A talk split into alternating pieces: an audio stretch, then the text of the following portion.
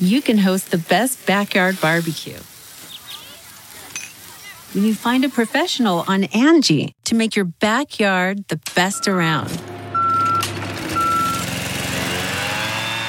Connect with skilled professionals to get all your home projects done well. Inside to outside, repairs to renovations. Get started on the Angie app or visit Angie.com today.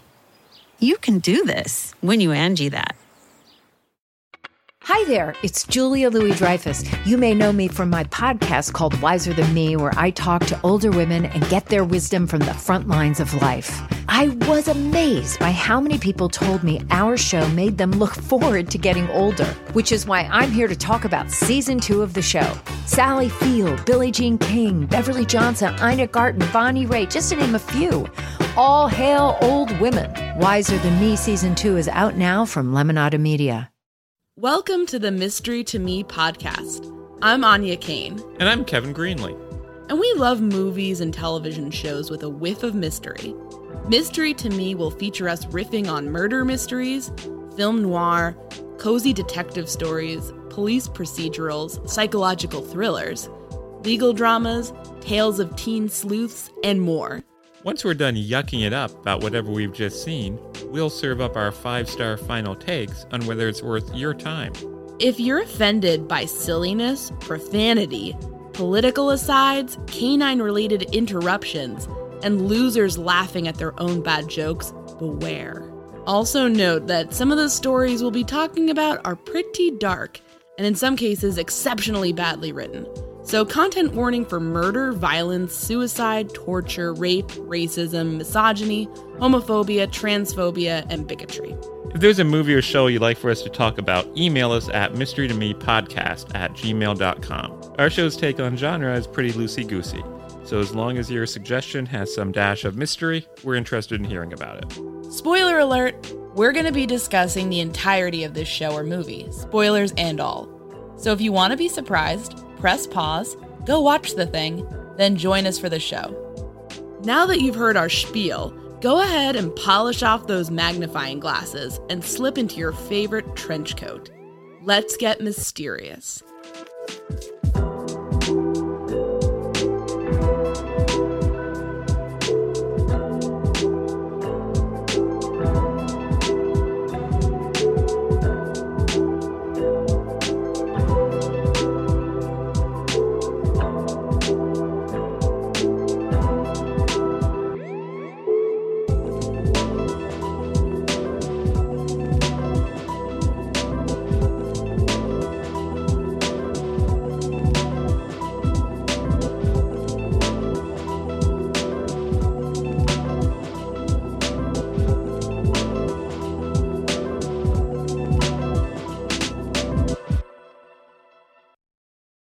So, Áine, what did we watch? Well, Skipper, we just watched Blondes at Work, the fourth Torchy Blane film in the series. Indeed, we did. we got to work with Blondes at Work. They're very peculiar movies. Where do we even begin with this one? Where do we begin? Well, I guess we should start off with trying to describe the central mystery in this one, which seems to be, and I may be wrong here because it was a little hard to follow to say Yes, I was completely confused. They may have buried the lead in this one, folks. There's gonna be a lot of journalism puns from here on out, so buckle up. They it seems to be about so Torchy Blane, of course, if you've listened to our past episodes on this series, is the uh, blonde-haired star reporter for the Star, um, and she's just always getting scoops from her curmudgeonly boyfriend Steve McBride, who fails to make her a bride in several movies. They keep attempting to get married. It keeps going bad here here we it's a, it's the original will they won't they thing and she's desperate to get him to buy her steaks. yeah that's her real priority which i respect a lot uh It's a bizarre running gag. it's i think it adds a lot of character and i love it kevin You love these movies. i love these movies they're so fun i'm a reporter i love the kind of bizarre take on journalism you know it's like it's like watching something you love through like a distorted mirror. You're kind of getting glimpses of it but it's not right. And um and then of course we, we have to introduce uh, re- reintroduce uh, the the famous beloved character of Officer Gahagan, who is McBride's police officer friend slash butler. he's not really doing investigations. All he's doing is like serving McBride and driving him around. Which I never understood that. I just, I guess back in those days, some people were detectives, some people were detectives butlers. Are the police so overstaffed?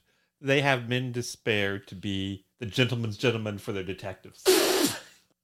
Yeah, it's a very odd picture of how policing works.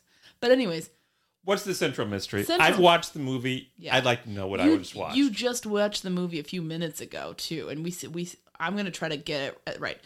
Basically, uh, it's a retail mystery. Now that's a subject near and dear to my heart as a retail reporter. You know, finally, we're seeing my stuff. This is the kind of shit I write about. Not really.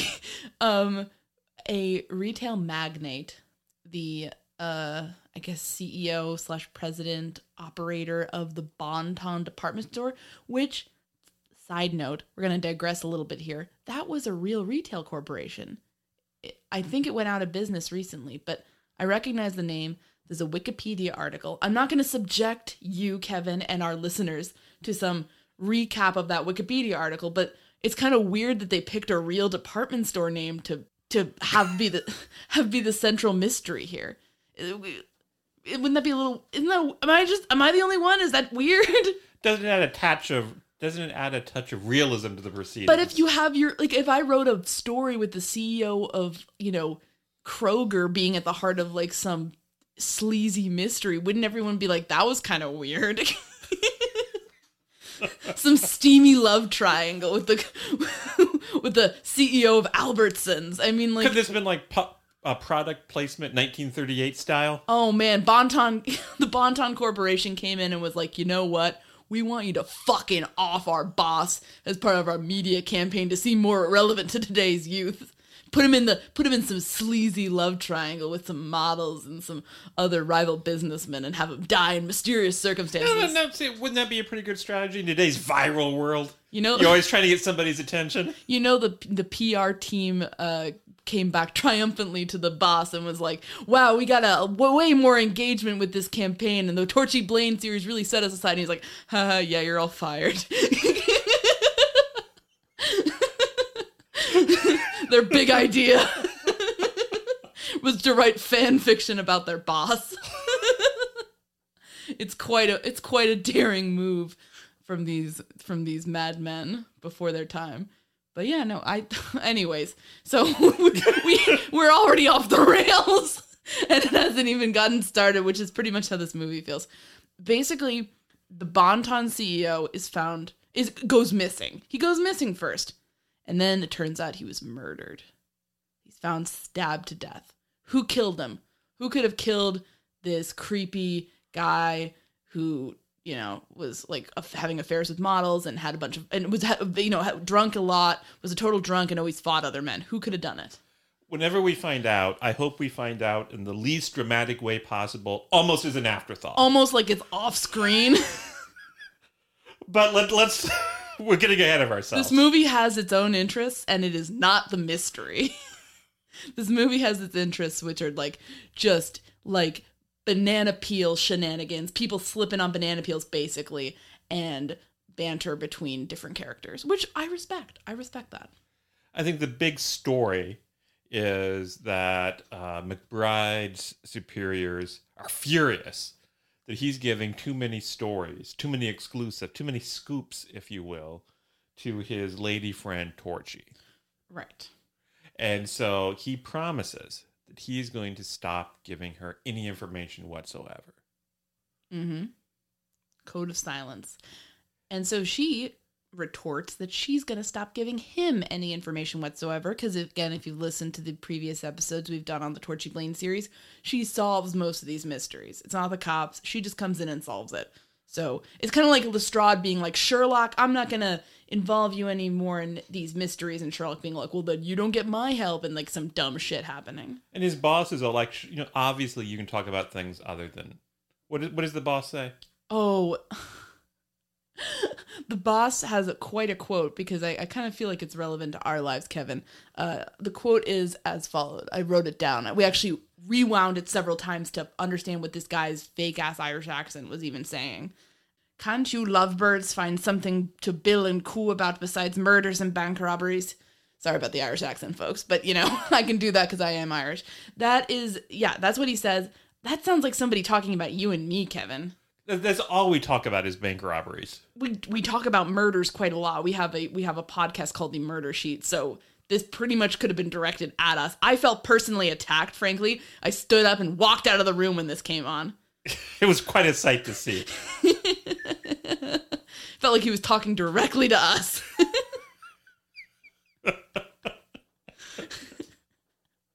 I mean, if you can't talk about cool shit with your honey, what's the point? So now they're going to give up talking about the cool stuff. They're just going to talk about lovey-dovey stuff. Yes. And so they're going to and basically but then like if if we were to see like them try to do that, that would be one thing. But basically the movie has them mostly separate except for a couple of collision points cuz McBride is just completely avoiding Torchy in this one. He he realizes that that's the only way to not give her scoops. So, what do you think that it, does that play well in terms of the story to have your two romantic leads separate? I, they weren't separate that much because they had some collision points, but he was very much actively trying not to be around her, which I think definitely dampens the romantic spirit. And I think it's kind of sad because you realize if this were happening in real life, these characters just could not be together because their careers are too different. Or they'd have to change their careers, which they both seem to enjoy. Well, couldn't like Torchy like cover crime at another department, a precinct? Or couldn't he be transferred to another precinct? We have no idea how big this city is. Then maybe there's only one department. Did didn't we see in a previous movie they're, they're, like other crime reporters on the beat? So obviously those guys are all. I want to note those guys are all gone in this movie. So apparently they all got fired, or there was some like dramatic like 2008 esque, you know, newsroom bloodletting going on. Because Muggsy from the previous film, my favorite character in this whole goddamn franchise is just throwing out on his ass. With the way of the Etzel. Yeah, just devastating. I wanted them to establish Muggsy as the bizarre character coming in and causing chaos in the journalism world. You were hoping for like a Muggsy franchise, a yeah. Muggsy spinoff. I wanted like what a, would that have been like? Like a Muggsy style, like Sean Hobbs situation. Just give him his own movie, let him go nuts. Um, yeah, I would have just. Or been... like Muggsy teams up with somebody who killed his best friend. yes, that's exactly what I want. Muggsy's best friend gets gunned down investigating a scoop, and then he and the gangster accused of doing the killing have to team up because they have common enemies, bigger enemy that they need to take care of. I'd watch that picture. And then, then, and then Dom Toretto comes in and talks about how everyone's a journalism fib. I. he'd, he'd come in at the end. He'd come in and he'd say, he'd be like, he'd talking about how it's, I don't got a newspaper. I got family. Would this be like Dom's like great grandfather? I'd watch the shit out of that. That seems like AI got in my brain and made a movie. Now the first time that's happened. That's just every night. It sucks. Very stressful. Yeah, it's it's so so it's one of those it's one of those keep the leads apart kind of movies. Um, it there I felt like they had some really good quips in this one. I'm gonna give them. I'm gonna give the writers like the plot is terrible. I couldn't make head or tails of the plot. It doesn't make any sense, and the story structure also I want to mention is terrible. Just terrible. But there were some quips that's what we're. That's why. That's why you and I are here. That's why we're all here. We're here for the fucking quips. It's a Torchy Blane film, so you gotta give them credit. They had some great quips. Hit me with one of these these allegedly great oh, quips. Oh, I'll pull up my computer and figure it out. Pull up my old typewriter. See, everything I say is gonna sound much less cool because I'm much less cool than Torchy. You're pretty cool. So people are gonna be like, "Oh, well, that sucks." Torchy at one point says, I've got ink in my blood and a nose for news, and that needs something besides powder. Sounds like somebody that that would be her. That would probably be her oh, try hard Twitter bio nowadays. But it sounded cooler with her just throwing it off the cuff. nowadays, you'd look at that and be like, "Oh, okay." And at one point, when they're arguing about Torchy's penchant for writing stories that could jeopardize McBride's job, he says, You're gonna cook my goose. And she says, We'll have to fatten it up and cook it for dinner. and he just says, Ugh. Sounded like a typical conversation between us, frankly. Yes. You say things that just leave me saying ugh all the time. All the time. Just it's your catchphrase now. So, you know, that was, you know, there's some good quips. I enjoyed the quips. Uh, there's some very bizarre, hilariously bizarre moments. and there's, I don't know if you want to get into this now. There's Let's a, get into it. Get dive right in. There's a lot of very unethical behavior by Miss Blane. Okay, but I, I hear you. I hear you, and I know what you're talking about because you're talking about. I'm not even sure you do because No, there's a I- long list. I know what you're talking about. There's talking. a long list. Why don't you? Why don't you sit down and let me? I'm gonna tell you what I think, and then I'm gonna say, but it takes a turn. It takes a turn at a certain point. Through the first half, this is like maybe the first half of the movie. You're almost like in previous episodes we've talked about how bad of a journalist Torchy is because she's getting all she's like basically sleeping with a cop and that's how she gets all her information. There's no pretty way of saying that. It's bad.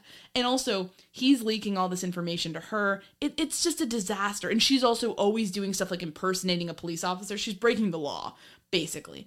And it goes beyond just like, I'm a journalist with moxie. It's like, no, this is just total bad ethics, just a bad situation. In this one, she's bad in the beginning. It's bad. But also, Steve's police captain is also bad because he's really committed to just throwing all the scoops to the Express, which is their rival paper. And he seems more focused on making sure that the Express gets the scoop than doing any fucking shit re- regarding the people who are getting murdered all over town. And it's like, what do they have like nudes from you? Like what dude, what is going on? And He's constantly yelling at Steve that the Express he's not saying like, "Oh, we need to give other people a chance." He's saying the Express needs its pound of flesh and if they don't get it, you know, we're all dead. And it's like, what, what what's going on? What's happening, man? Don't you, as a reporter, kind of like to have the police and the sources be in such fear of you? Like, if we don't give this scoop to the insider, our goose is cooked. No, well, I mean, I want people to give me scoops, but like, but what's going? I, I want to know the. I don't want to. There's another movie happening here with the chief and this other and this Express editor that we're not even. We're barely privy to, and that's hap- that's drama happening on the side. And I kind of want to like, what is going on there? He's desperate. He's like foaming at the mouth every time Torchy gets the scoop, and it's not big. Like you don't get the sense he, he's like pals with the editor because the editor will call him up and be like, "Hey, what's going on?" And you're like, "Oh my god, what the fuck is happening in this city?" You know, so in the beginning with that guy as her foil it's kind of like uh, everyone's being unethical. Later on later things happen and then you're like torchy's like the most unethical journalist in fictional history but but for a while there she's it's kind of balanced out by other people doing bad shit. And there, even before we get into the main unethical things she does, that's what people say about me all the time when they're discussing my journalism it's weird to hear that in this context well, uh, she, she Torchy really early on starts actively compromising the investigation. well why be a journalist if you're not going to do that Because like like McBride and his bosses at one point say, "Let's keep this particular bit of information from the public in order to protect our investigation."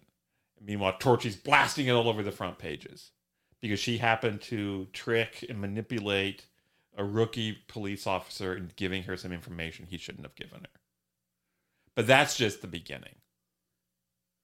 Do you want? to, let's get into it Let's talk about the diary. Oh God, this made me want to. Oh Jesus Christ! So Gahagan, we mentioned him, everybody's favorite poetry spouting Irish cop, who is just the butler for McBride. Basically, that's his function. That's they don't call him a butler; he's a butler.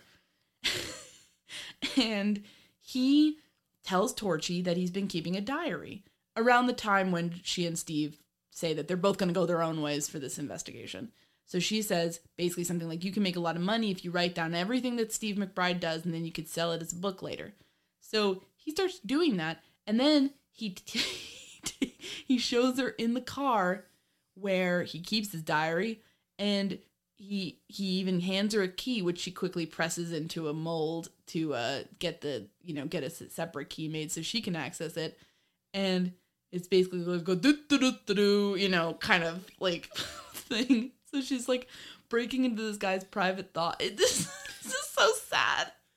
She's she's illegally breaking into his car and reading his private diary without his permission or approval, and then using that information to get scoops.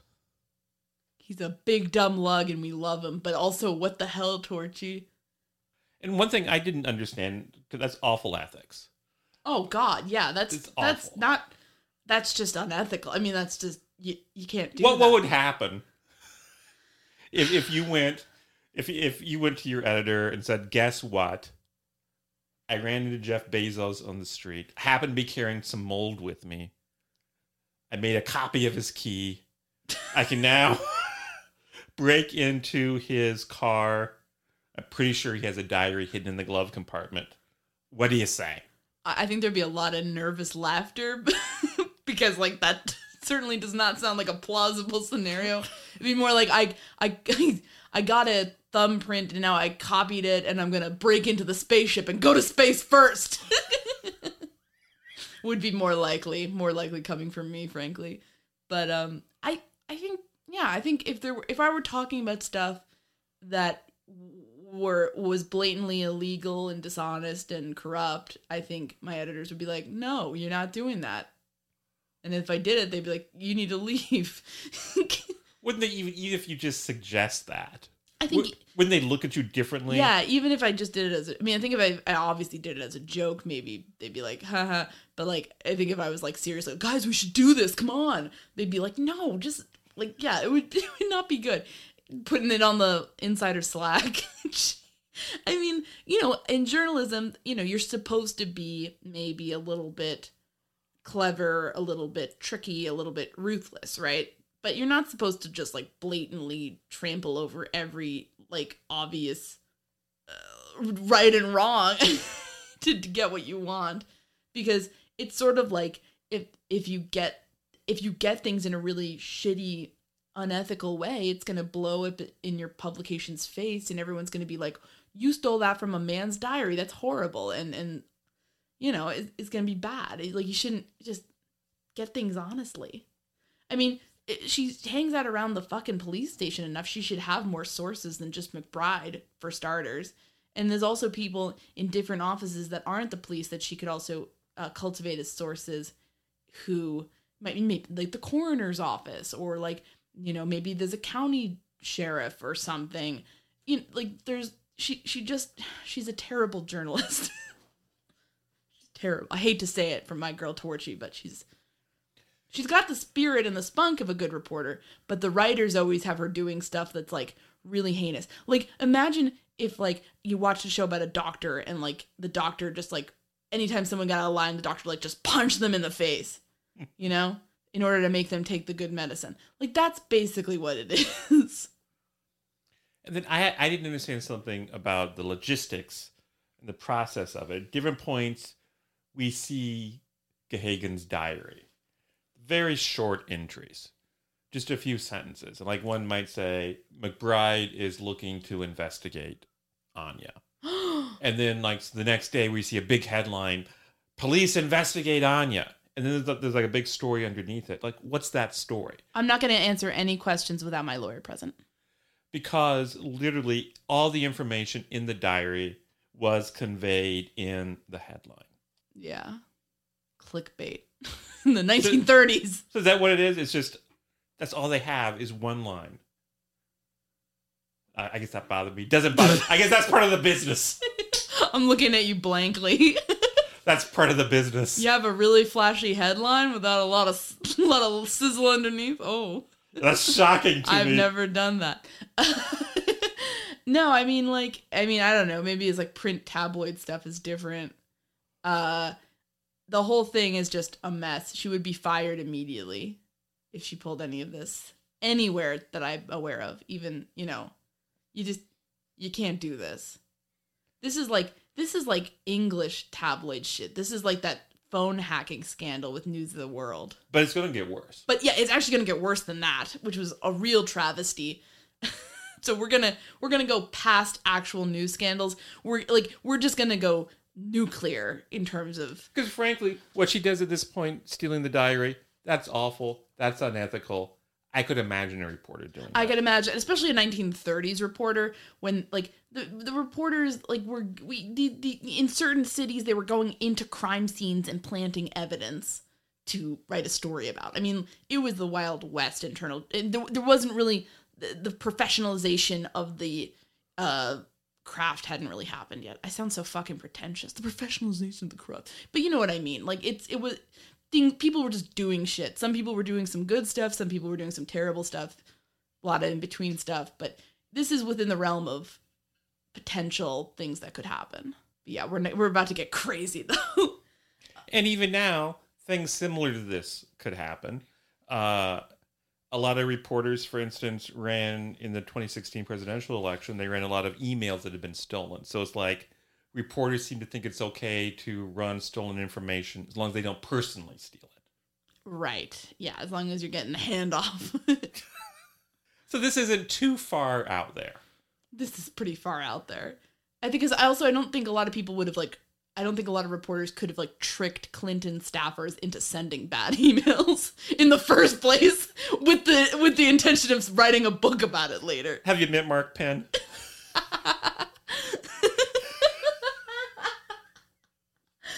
Oh, but yeah, the, the Jesus.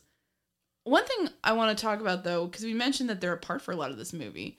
What did you make of the relationship between old Torchy and old Steve in this in this uh edition? I know earlier episodes we said that their in previous movies their relationship kind of felt kind of bad because like Steve seemed really mean to Torchy in a way that was kind of like unsettling.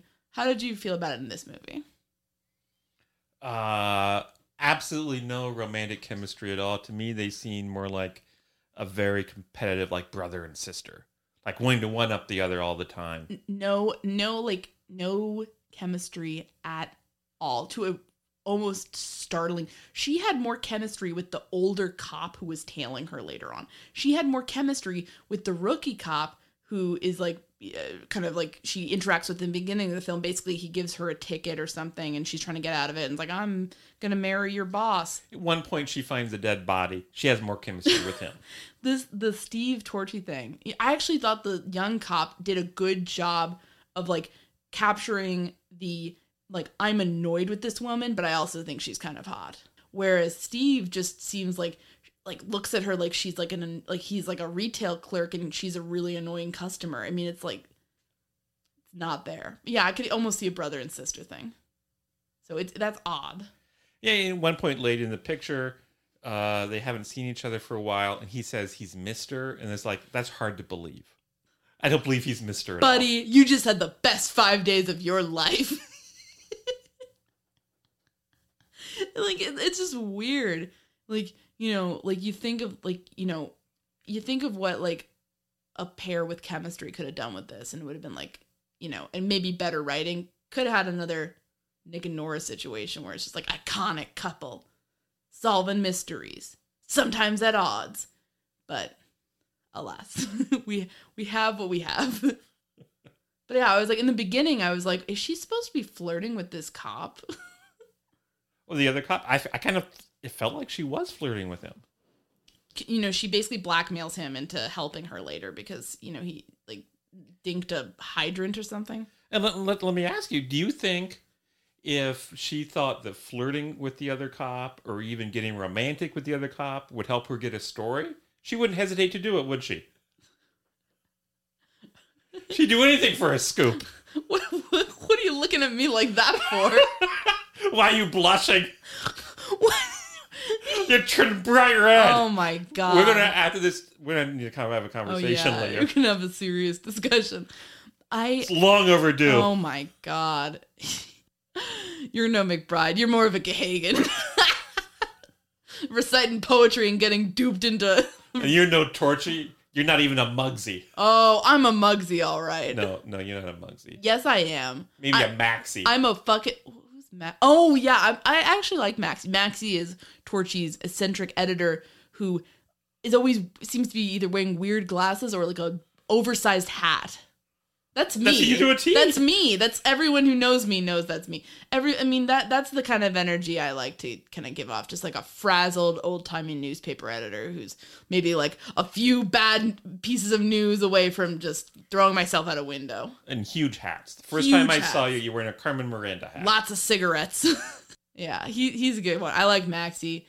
Uh, at one point, uh, two cops hear Torchy say "itsy bitsy" to Steve. And then they say it in unison, which we're gonna do right now. One, two, three. Itsy bitsy. See, I preferred in the previous movie where all the reporters went all out and making fun of Gahag- uh, making fun of, of McBride about having a woman who loved him. In, in that they would literally like they bought rice at a store. They bought loose rice at a store, white rice, brought it into the police station and showered him with it as he walked by. That's that's making fun of somebody. Saying itsy bitsy at the same time is weak in comparison. Uh, there's some interesting public officials in this picture.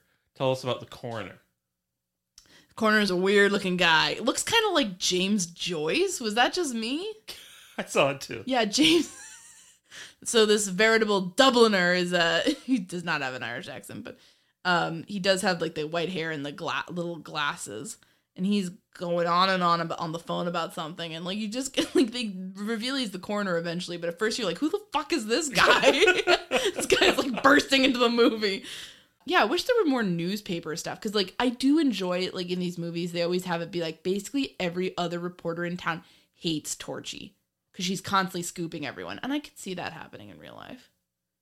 You know, be- jealousy on the beat, but I think it's more than just jealousy. is it's like if you were an athlete and you had moderate success as an athlete, and then someone else in town was consistently outshining you, and you knew they were doping. You knew they were doing steroids, you knew they were acting unethically.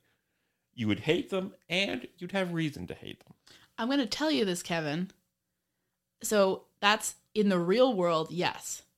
But this is more like all these reporters, they're never saying that's unfair or that's unethical. You shouldn't, you know, sleep with a source or we don't think, you know, uh, you know, you should run that because that was obtained unethically. Everyone's just like, we wish we could do that. it's basically like you're pissed off at the other athlete because they won't tell you where they got the really good steroids and you have to use just like lame ass steroids.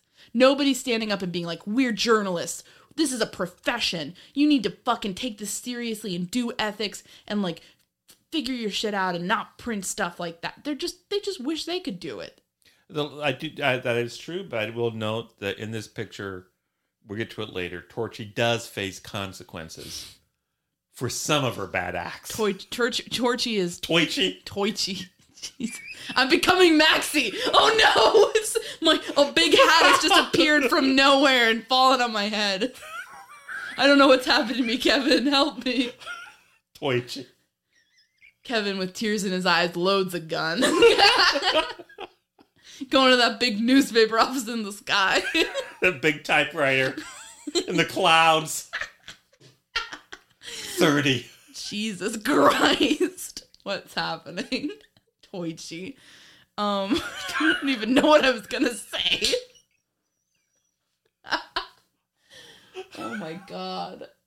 I will say, you know, we're talking about, you know, the manic energy of, of this film. We, Gahagan, I was a little worried about him in this one. He seemed a little bit more subdued.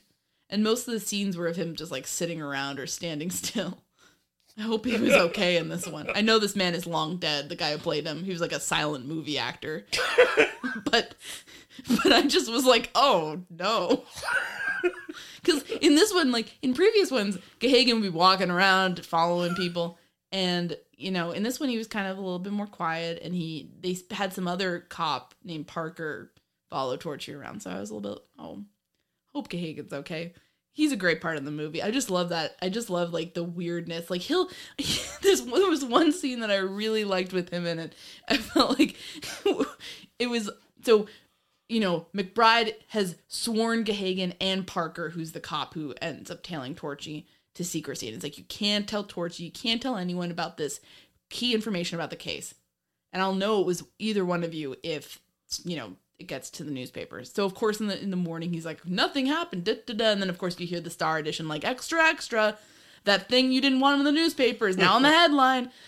And of course McBride is pissed off and he runs over, he stomps over, he's like grabs a newspaper from the newspaper boy, stomps back over. And what does Gahagan say? He says, "Did you buy one for me, Chief?" That's the kind of dumb guy question that I would ask. like totally misinterpreting the whole vibe, totally misinterpreting the situation, and just being really concerned. Like, I want my morning news. I want to be informed. Oh God, I love it. and you had really aggressive, whimsical music at like comedic points in this film. It would be like, like, uh oh, Torchy, very aggressive. They wanted you to know we were having a fun fucking time here. You're like, Torchy, Gahagan killed himself because you printed his diary. Ba-doo, Maybe we should take that out. no, this is pretty funny. Oh, God. Now, other than Ga- Gahagan, there were other supporting characters I believe you took a shine to. Like there was a uh, fashion designer at the store. Oh, I mean, I, I was like, that was pretty bad, offensive. But I mean, it was less offensive than the uh, Asian. Uh, oh God, yeah. Guy at the laundromat. Yeah, Jesus. Yeah, you know that's the problem with watching these old films. You know, you're kind of coming into it, and then you know you're you know you're having a fun time. Everyone's being wacky, and then then somehow they like get some just bad stereotypes in there, and you just like cringe inwardly. But yeah, there was a guy I think I believe was supposed to be gay uh fashion director for the Bon-Ton store. and they had him doing all these things and you're like oh, yikes um and then there was a yeah at one point this fashion designer he's instructing models on how to walk in their outfits. He said know if i could fit into one of those frocks i could show you a thing or two. And you just at that point you, you buried your head in your hands and you were moaning and saying no no. Yeah. I think that's i think that's the only reaction you could give something like that where it's like very much they're they're they're getting at something and you're like okay. Just uh torchy disappointing I, I can't believe there's a, a, scene we completely forgot to did we black this out what was it this was the scene where they take uh, a handkerchief with lipstick on it to a store clerk. Oh God! Oh God! I hate. Tell us about scene. that scene. This was the other racist scene. I knew we missed something. Um, so yeah, they find something. They find like a handkerchief with lipstick on it. Take it to a clerk, and for somehow she is able to be like, this person who would have worn this would have been a fancy lady and a dark brunette, maybe Spanish. And it was like, oh god, what the fuck is happening? This weird eugenicist lipstick lady. Just from looking at a smear of lipstick. That was an odd scene. I forgot about that. And then everyone's obsessed with this lipstick. They're all like, they, oh, this person would she would be very dark, you know. And it was like, okay, this this part of the movie is making me feel uncomfortable. I think that's why we blacked it out. They uh the the other bad one was it was kind of sad because like it was like they had a, a a person running a laundromat who is an Asian man and he like actually had like a nice vibe. He was like nicely dressed and he was like very friendly, but they kept on making him use words like honorable or unworthy. And it was like they actually had this like good actor who had a good vibe and was like kind of bantering with Torchy, but they like had to go and ruin it by like you know, like they're like, oh, this can't just be a nice interaction without like race being a huge thing. He's got to a be in charge of a laundromat and he's got to use all these like stereotypical words and jargon, and it's like, jeez, old movies they'll just It'll break your heart. Yeah, well, we're having a fun time, and like, listen, like, I mean, it's not, it's not as if any of this stuff is remotely subtle. it's not. It's not. Oh, I. In retrospect, that's bad. It was like, it's like very much in your face, just ridiculously bigoted, embarrassing. The 1930s. Not just the 30s. Uh, the other day we were watching something uh, that wasn't even a mystery. It was a cartoon from 1970, and it had some stereotypes that shocked us. Oh, the Aristocats? Yes. You, my husband, are going to get on this podcast episode and just drop to everyone that we were as adult people watching the aristocrats on a, on a night. The aristocrats. The aristocats, that's what I said. You said aristocrats. oh, well, that's a different thing. That's your comedic documentary. But no, that that's an interesting choice, Kevin. It's a fascinating glimpse into our lives. We talk about murders and then we watch cartoons. we sound like very disturbed, depraved people, actually. You know, there's, some truth to that. I think I would be more scared to hang out with like Disney adults than, you know, people who are obsessed with crimes. but with us, you got the complete yeah, package. you get everything. Don't worry about it. I also like comic books. Crickets. No, what do I like? Jamestown? Colonial Jamestown. Good, good, good time. So yeah, you, I remember speaking of that. You were telling me the other day that you were stunned by how accurate Pocahontas the cartoon was. Oh, get the. You you felt that it, it rendered the, the history perfectly. I said no such thing. Or oh, did I did I misunderstand? Get out of here, or you will be held in contempt. oh man, yeah this this film, you know, like when when, ugh, Jesus, I don't know. I think I enjoyed it. Aside from the harmful stereotypes, and aside from some of the harmful stereotypes about journalists as well, you know, I think it had some fun moments. It it, the, it was not as like I feel like the first two really. S- struggled to hold my interest. This held my interest. I didn't know what the fuck was happening though. So say say what you will. This this did not hold my interest.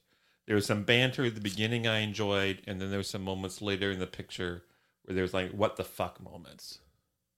One was that the cops arrest. Uh, so basically, the, the theory of the case begins to form.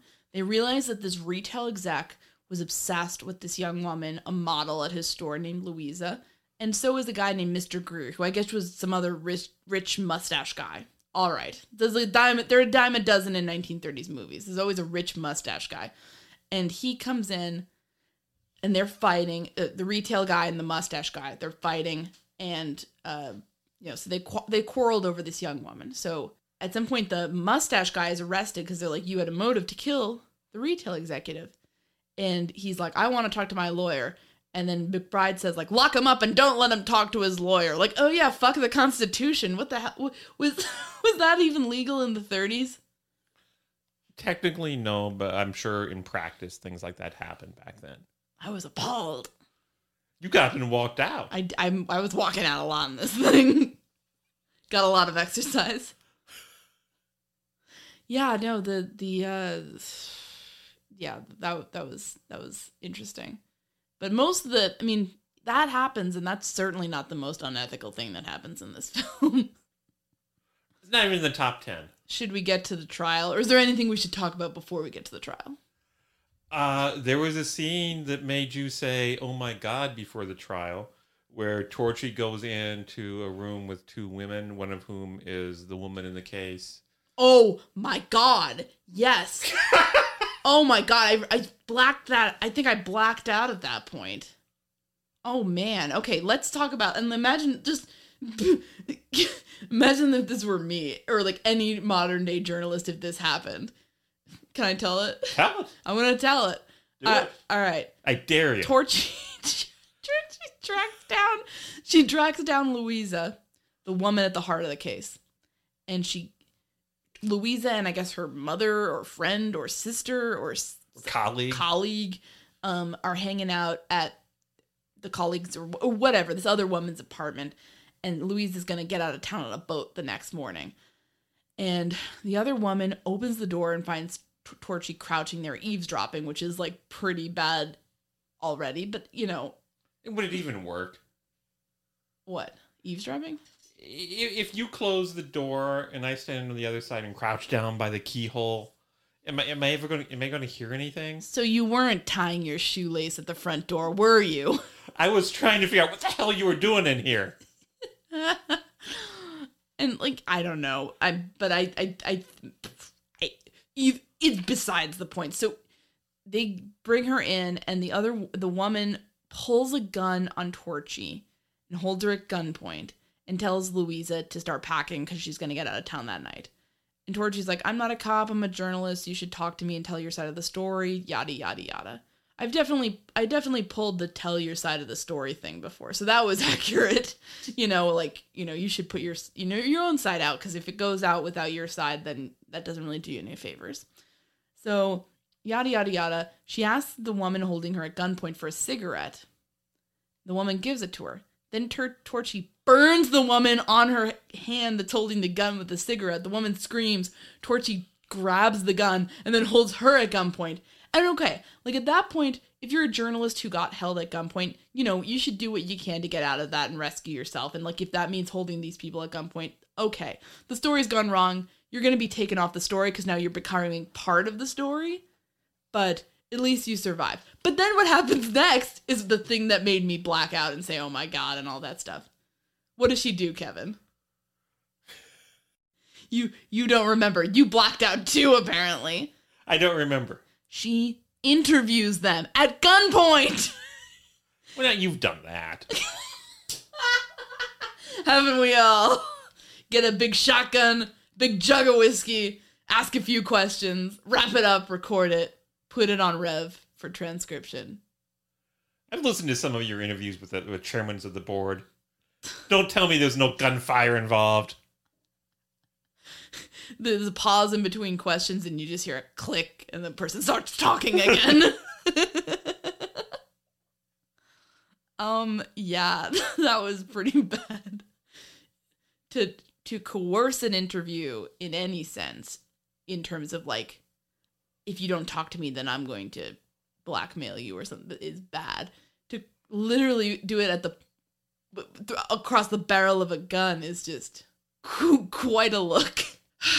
And then she takes the woman in the case to police headquarters, where there's uh, some humorous banter, allegedly humorous banter with McBride. McBride comes out and is stunned to see the uh, woman in the case there. And then, now don't you go putting this in the paper, Torchy. Oh, And then she opens up the window, and uh, one of the paper boys is already out there yelling, extra, extra. Torchy brings in the woman in the case. I want to note that I'm because I don't think we expressed this. You know, just zooming back a little bit, Gahagan, whose diary gets stolen by Torchy and used in her news, he is destroyed by McBride. Basically, calls him a fat buffoon, you know, and he's just left rambling and devastated, like King Lear or something. Like he's just he, and I don't, I don't remember seeing him again after that in the movie. He is just kicked in the teeth by McBride after it re- is revealed that it was his blunder that allowed Torchy to have access to the case. So there's a real human cost to some of this nefariousness, and its name is Gahagan.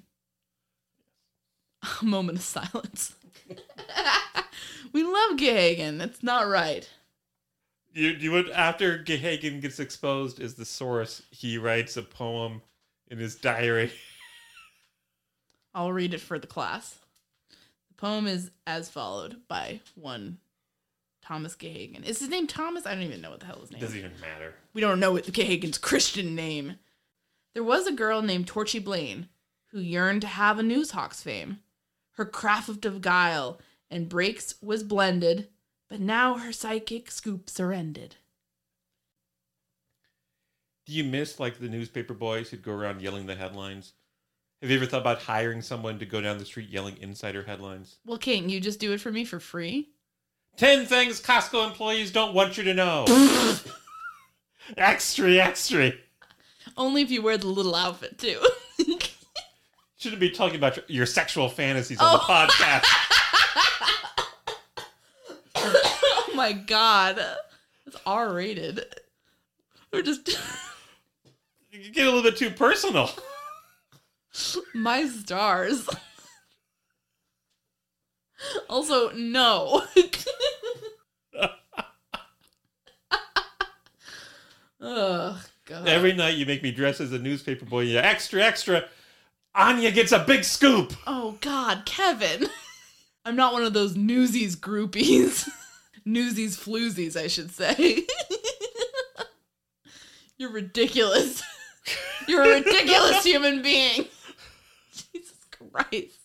Should we get to the, the trial? First, I just want to, you know, to to show how innocent Gahagan is, you know what he calls his meal? His, his meal. He he talks about oh what what I did last night. He says he ate a hamburger and onions. Torchy should not be doing anything to this poor man. but yeah, let's let's get to the trial. But let's just say, I think the tr- I think we, we've described some bad bad acts by Torchy for sure, like pretty pretty bad. It's gonna get even. It's gonna get worse on top of that, and I think it's gonna leave everybody, you know, including Kevin and I, just like there, there's a character who's a hotel detective at the beginning who's just like he ends the scene by glowering and muttering reporters i think that's how we're all gonna feel when we tell you about the trial So the hotel detective who was muttering reporters reminded you of me. oh yeah you are the hotel reporter who the whole the hotel detective muttering about reporters that's basically what you do whenever i tick you off So Torchy has a sign made that says "Women's Restroom" or "Ladies' Lounge." yeah what do you do you think the guys who made that sign were like huh what what What's this for? I was like, oh, never mind. Don't worry about it. Just gonna lose my old shadow. Hmm. And then they're like, we're not even gonna fucking ask. what what what does Torchy do with this sign? Tor- okay, so basically what you have to understand is that Parker, one of the detectives, has been assigned to tail Torchy, which again, we're, we're we're glossing over the fact that like the police chief has assigned one of his detectives to follow around and harass a reporter. And that's not again, that's not even like at the top of the crazy shit that's happening here. Um he does that and in order to lose him, she places the sign over a conference room that she slips into so he thinks she's in the women's room. This is a conference room of lawyers who are working the case and discussing the case. The DA is there. So she's like violating all sorts of attorney-client privilege, all sorts of things. She shouldn't be in there. It was really embarrassing. She's like, I want to do a profile about how DAs are humans too. And the DA is like, get the fuck out. then she leaves through another door. yes. And then there's a comic scene where the detective who's following her sees all of these men walk out of the women's restroom. And then some guy looks like some one of the lawyers looks around and like is furious and is like, someone thinks this is funny and like throws it on the ground. I was like, okay, let's all just calm down here. I don't remember this at all. Torchy called in a bomb threat. Oh, I was. no, I was joking. Because there's a scene that's funny though, and it's that kind of movie where like that could have happened. Yes. Things were going to that point. There's a there's a scene where Torchy is talking with the detective who's tailing her, and he's like, she's like, I'm gonna lose my shadow sooner or later, and I was like, she's gonna call in a bomb threat to get rid of this guy. She's gonna hire someone to set off some like shoot, shooting sounding recordings, so the cop's gonna run, and he's she's gonna be able to go and do wreck whatever chaos she can. But then it somehow gets worse. Because what is she doing, Kevin? Is she gonna go outside and track down a last minute clue to prove somebody's innocence, or is she gonna go interview a source outside of the courtroom? Well, what's so important that she had to get away from this tale? She sneaks into a supply closet that's apparently right next door to the jury room. and then she eavesdrops on the sacred and secret jury deliberations, which no one is supposed to hear. Not even the, the parties in the case, not even the judge, not even the attorneys. Nobody should hear what happens in the jury room other than the jurors.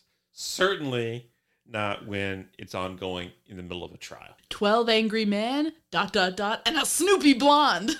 So she's like reporting. She hears them say, "Oh, we're eleven to one. We're deadlocked." And so she goes phones that in. Meanwhile, keep in mind the whimsical music at this point is just going nuts. It's blasting, it's in your ears. You can't hear yourself think. The whimsical music is just crazy. I feel like the whimsical music was like some like like Lovecraftian like evil god that would come down and just make everyone act totally crazy in this movie. That that's the effect it seemed to have. So then the judge says to his his bailiff, I guess, "I'm going to go out uh, for a break for like a half hour or so." Also, can I ask? The judge is all pissy because the jury is taking six hours to deliberate. Is that even real? Isn't that like normal? Part of the job. Yeah, isn't that normal? But would he be like, "Oh God, I can't believe I'm late for my golf game"? Like, why did you schedule something? What are you doing? You're a judge. It just struck me as odd. You walked out. I don't. I walked out with the judge. We marched out together. trying to get uh, cozy up to him for a story. we have to have a long talk after So, this. so in your in your version, I somehow walked into the movie. It was a Purple Rose of Cairo situation. oh my god! So he's he's going to be out of pocket for like half hour or so. Second he walks out, He's apparently going to go lecture some other middle aged man about how important the jury system is and how important secrecy is. I'll add. second he walks out, the jury reaches a verdict, and Torchy in the supply closet gets this information, phones it in to her her desk. Maxie. And then the detective who's been following her, she sees him suddenly appear. So then she fakes another call in which she says, Oh, guess what? The jury's verdict was actually guilty. She fakes a call to be overheard saying it's not guilty. The detective then calls the chief to tell them this, and the chief immediately, of course, contacts the Express. And so then, as the judge returns from his stroll, uh, talking about the secrecy of the juror system, uh, two extras appear on the street. One Torchy's paper says guilty. The other one, the Express, saying not guilty. The judge is outraged. He's pissed. They'll be hell to pay. I, has ha, as far as you know, we both follow crimes somewhat. As far as you know, Kevin, has there ever been a case of a reporter spot, like literally spying on the jury, like this? Not that I'm aware of. Yeah, I haven't heard of this either. This is a new one. New one on us. Jesus. Yeah. Uh, this whole trial would have been thrown out. This would have been a mistrial, right? Yeah. Yeah, not even a close. But, but somehow it's not. They just say, "All right, that happened." What's the verdict? Verdict is guilty, and then Torchy is hauled before the judge, thrown into jail, contempt of court. Would that happen? Sure. Sure, that'll Judges have a lot of discretion. Okay, judges can do whatever, and also this would be a mistrial. I I think you, you could probably get her on more serious charges than contempt of court. Hit me up. What are the most? What are the serious ones? Uh she's interfering with the legal process. Uh Obstruction of justice. Yeah, obstruction of justice, breaking and entering. Yeah. It's a hot mess. Certainly tamper with some witnesses. She definitely she does witness tampering every fucking movie. That's just like what she does for breakfast. So then she, the man has been convicted. Uh, she's in jail. Steve comes to visit. Tell us about that visit. Well, first of all, so, you know, you think you're watching a mystery film that the conclusion of the mystery might be like, you know, the climax or like maybe even on screen. but uh Blondes at Work does things a little differently. So the he gets let into her cell and they hug and schmooze and whatever. And um he explains the end of the mystery. He explains he first of all explains that she'll be in jail until the new trial is over and it comes to light that he I guess tracked down Louisa after Mr. Greer the mustache man's trial and got her to confess that she actually stabbed the retail exec because he was about to kill Greer. Self defense. And he says, Don't worry, it's going to be self defense. Yeah, because like 1930s juries were really sympathetic to that kind of shit. Um, and, and, but yeah, basically that sums it up. and they, and oh, oh, oh my God. Oh no, I, I, for, I'm, I'm hitting my mic because I forgot about this. I forgot about the big thing. So she's all sad. She's in jail, so she can't write the big story. But So- guess what? he hands her the paper. Her byline's already on there. Breaking the news that he just told her. He called in Maxie and gave the big scoop to the star. And then they put Torchy's byline on it. Is that how it works? Could I call up your editor and give him a scoop and then it would appear under your byline? Áine's stuck at the dentist, but I happened to look at uh, her email and uh, print here's the, here's the big scoop. I wrote it up for her, and they're like, all right. No, I think they'd laugh me out of the joint. I think they'd be concerned about me. they'd be like, is Áine there? Is she, is she okay? So Áine's in prison, but don't worry. No, everything's fine. It's all very whimsical. Why is she in prison? Oh, she tampered with a jury. what? but no, I got I got this Amazon story for you. Yeah, I got this big hot scoop on said jury. Yeah, it, it's just a. Uh, That was an odd choice. I love this note you have uh, about the final meeting at the jail. Says shrug, words, words, words, and then the two guys tried to cover up one of their own murders. yeah, basically, when you think about it, the end of this film is basically the turns out. So I, I described the general strokes of it, but the retail guy and the mustache guy both agreed after the mustache guy stabbed the retail guy. They went off together because they didn't want Louisa to get hurt. And the retail guy just was like, I'm going to cover up my own murder now. I'm dying of a stab wound. I don't need to go to the hospital. I'll just die in my room. That's how people feel when they've been stabbed. Yeah. You're definitely pretty easygoing about it. hey, don't mind me. I'm just gonna go die in my room. Sorry, lady. I didn't mean to bother you. I mean, what the fuck? and it's just like you you just like Steve Steve McBride is like describing it, and you almost feel like the story is really set in like a mental institution, and he's saying, "Yeah, Torchy, it all worked out. Everything was fine. Uh, th- this is what happened."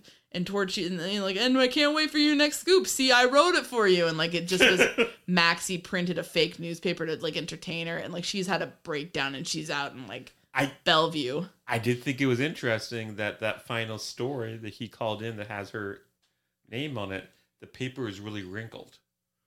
And all the papers earlier that have borne her stories have been pristine. This is like the secret story where it's about she she Nelly blied it too hard, and now she's really in the mental hospital. God. That whole in can you think of another movie where the climax happened off screen? Okay, I'm gonna say this, and I don't really have any specific examples to cite, but I feel like sometimes old movies do this, where they almost like run out of room. Like they like like like they're like it, it'll be like a you know they're going for a while, they're at a certain pace for better or for worse, and then suddenly the end is like boop ba-doop ba-doop like like like it just ends without much thought or art. I feel like this kind of happened in the episode where we we we um uh the Satan met a lady. Didn't that sort of Oh, end? you're right. You're right. Yeah, it sort of ended with like, and now she's in jail, but don't worry, give us some candy bars, and like, that's it. like, it's it's like it's like somebody who doesn't know how to say goodbye to everybody at the party, so they just leave, basically. The Irish goodbye. The Irish goodbye, my old friend. and it's sort of yeah, it just, it just feels very abrupt. It feels not anticlimactic. I guess the climax is her getting arrested at trial, but you know, The movie obviously cares a lot more about Torchy than about the mystery. yeah, a lot more about the antics. They're all about the th- th- these are mystery films, police comedy films, police crime, you know, crime films, but they're truly crazy antic films. They're all about the antics, all about the silly moments. Yeah, the, the films are more an excuse to visit with Torchy and Steve and Gahagan than to tell a coherent, ethically uh, story. These, these stories are about as coherent as Gahagan's poetry. Why is Gahagan even on the force? He's not that bright. he, he's a cop's butler, basically. Does he have to be bright? He has to drive them around and get stuff for them. So in the city, do you imagine that all cops have a butler on the force? Yeah, I mean, maybe they don't call them that, but I mean, well, he is he's the head of the homicide squad, right? Yeah. Uh, McBride. So maybe squad leaders get a butler, a gentleman's gentleman. So do you think they should revive that tradition? You think No. Also, I don't think that was a tradition. I think this is this was a movie written by like Hollywood types who never uh, don't understand journalism or uh, police work uh, or how life works. Typically, if you blow off your wedding like five times, you're probably not going to get married to that person. But these two crazy kids keep sticking together. I guess we have to keep watching to see if they ever tie the old knot. Yeah, McBride ever makes Torchy his bride. I made that joke a lot. I don't care. Sue me. What am I supposed to do? This is a Torchy Blane film. There's a formula. I think we got what five more of these things. Yeah, I think it's gonna get weird because it's gonna they're gonna replace Glenda Farrell. Glenda Farrell's great in this. I think she's she's just like such a good like wise cracker kind of, you know, like I'm like she gives off she exudes a kind of intelligence that the character's writing does not deserve. Yeah. But I think she's very charming. The guy who plays Steve is kind of a dud in my opinion because he just seems kind of like vaguely confused and annoyed by everything. And then Gahagan, what a gem! He's in all the movies, so I'm I'm happy about that. Do you think Gahagan's a better match for Torchy than Steve is? Well, I mean, there's an age gap there, so I don't know. You know that means nothing. well, I I think I th- I was just I think in earlier episodes I thought it would be more fun to like have a Torchy type with a more Gahagan type because like that would be more of like an opposites thing. That would be fun, you know, and it would also explain why the cop would stay with the reporter even though they kept getting screwed over basically because they're just very whimsical and their their head is in the clouds. And the reporter is there to basically literally do their job for them and bring them back to earth. You, you like with with a with the mcbride he seems very dedicated to his job. He seems very dedicated to the force. So you'd wonder why he would even stick around with Uh, torchy in the beginning of their relationship when this happened a few times and he got a few bad demerits for you know leaking So I've got a question. yeah Hypothetical. okay Warner Brothers gives you a big oh budget. fuck you They want you to reboot Torchy Blane. Pitch me movie number i'd be like how much cocaine went into this decision Pitch me movie number one. oh i don't know so is she torchy blane for the modern era I think she has to be. I don't know um does mcbride have to be a cop He has to be a cop. he has to be a cop does he have to be a law enforcement officer or can he be a private eye He can be a private. eye. Okay, he's a private eye.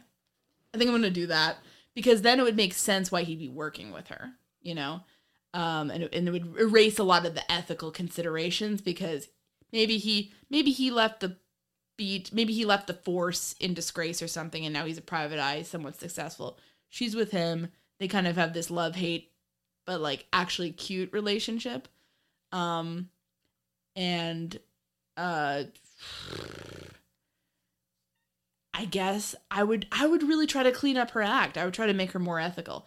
Uh, you know, try to make her daring and interesting and smart and and sort of, you know, maybe pushing the envelope in terms of what's okay, but certainly remaining within the envelope because I think otherwise pe- modern audiences are media literate enough to see something and be like that seems wrong. so, clean up her act, you know, keep the fun vibe make McBride a PI because I think him him on the force it just doesn't work. You can't uh, without the characters being kind of horrible, uh, which I guess you could do, but I wouldn't want to do. You know, I think that's that's a huge problem. Gahagan's got to be in it. He's got to be some beloved older comedy person, I guess. So is Torchy like a savvy true crime podcaster? No, she's fuck you. I think she's just like a digital. She's she's like she's like a girl who is at a once great like city or regional paper that is really struggling in this modern times. But she has a very like smart and like digitally savvy way of doing things. So she's able to get stuff really quick. And maybe her editor Maxie is a little bit freaked out by that because he's more of a print man, but she doesn't care and and she also is getting them a lot of really good scoops, but she she's also kind of like fucking things up because it's like, you know, it's a staid old paper, so they're not really used to like pissing people off in a huge way at this point. But she's kind of bringing it into, you know, conflict with the powers that be in the city. So she's shaking up all sorts of shit. I dig it. I don't know. I that was pretty cliched, but I tried my best. what would you add? I I think you've nailed it perfectly. Come on, give me something. So Steve is a PI in this situation. Yeah, he used to be on the force, but he left. Oh, was it a voluntary separation? No. Oh, I see. Maybe he got accused of doing something unethical. Maybe he's similar to her. He pushes the envelope. One time he pushed too far. Yeah. He left the uh, force under a bit of a cloud. Maybe he knows some. Maybe he knows where the bodies are buried, and they don't like him because of that. So they're very similar. These two. They both do things their own way. Yeah. That draws them together. Now, who's Gahagan? Who is Gahagan? This is what I lie in bed and think about. Who is he? Um. See, like uh, McBride's partner got shot in the head and has brain damage. Oh no! Don't say that. That's so awful. McBride feels a sense of loyalty to the guy. He, he says, "Oh yeah, sure, you can drive me around. That that contributes something." Is he like some local like crazy like in, like insane person who like like, a homeless person. yeah like thinks he's a cop? No, that would be too terrible. How about he's is he still a cop or is he did he like oh man I've what if he quit the business with McBride like thinking they'd be like partners but he's like really terrible at his job but McBride like doesn't have the heart because like he was the one guy who supported him. so he doesn't have the heart to be like, and like, like, like he doesn't do anything except like drive him around. and, and he doesn't, and McBride like doesn't understand why he does this. Like McBride was like, yeah, we could be partners, but for some reason, for some reason, Gahagan takes that to be like, I'll be your chauffeur, and like, and it's really awkward. but he doesn't want to like make him feel bad. God damn it, that would be so sad. Oh man. That sounds like a terrible movie. I'd watch. I think I think Torchy might have to live in her chaotic 1930s world. Do you think it works best as a period piece? Well, I don't I don't know if it works at all, babe. I think there's a lot to be yeah, I think there's a lot to really like about the Torchy character. I gotta tell you, almost every time during this movie, when you were actually sitting next to me and not walking out, every time I looked at you, you, you were grinning from ear to ear. You- well, I'm a big dumb idiot, okay? So Áine, what's your final, unvarnished, five star final take on this picture? I think Blondes at Work is a piece of work. Thanks for listening this week. I'd like to give a special thanks to Kevin T. Greenley, who's no relation to me. He's the guy that composed the great music for this podcast, and you can find him on the web at kevintg.com. You can follow us on Twitter at mystery to me. That's mystery underscore to underscore me underscore. And at mystery to me podcast on Facebook and Instagram. And you can always send us recommendations and feedback of any kind at mystery to me podcast at gmail.com. We're not teens setting up Hotmail accounts in the early 2000s, so all of those spell out two as T O. Thanks so much for listening.